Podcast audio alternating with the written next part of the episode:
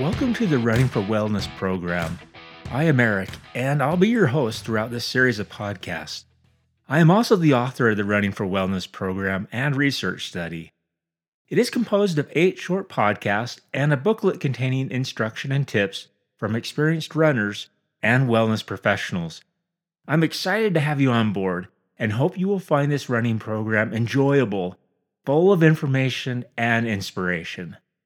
If you have run in the past, even if it was way back in the past, this empowering approach will get you moving again. If you are a seasoned runner with lots of miles under your belt, this program will be a refresher and may introduce you to something new. The Running for Wellness program is also a research study.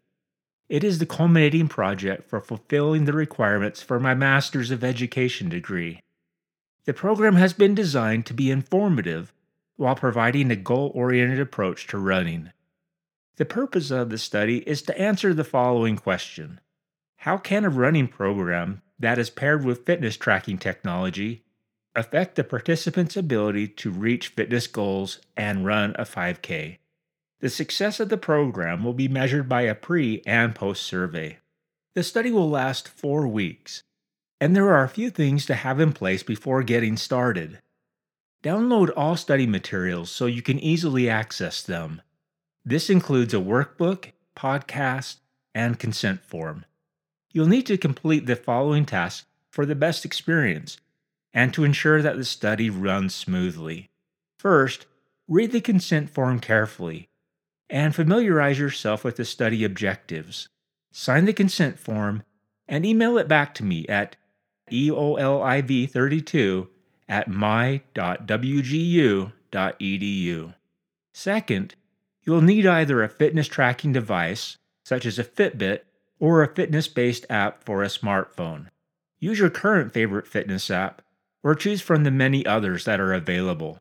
Having access to a device will provide you with the means to track physical activity and the progress towards reaching your goal. Third, the workbook contains a pre and post survey that needs to be completed at the end of the four week study.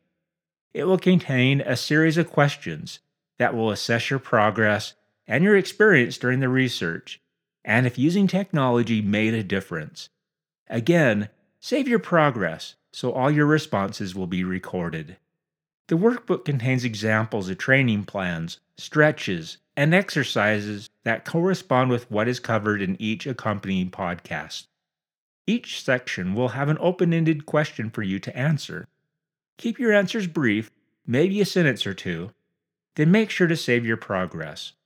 Keep your answers brief, maybe a sentence or two, and then make sure to save your progress.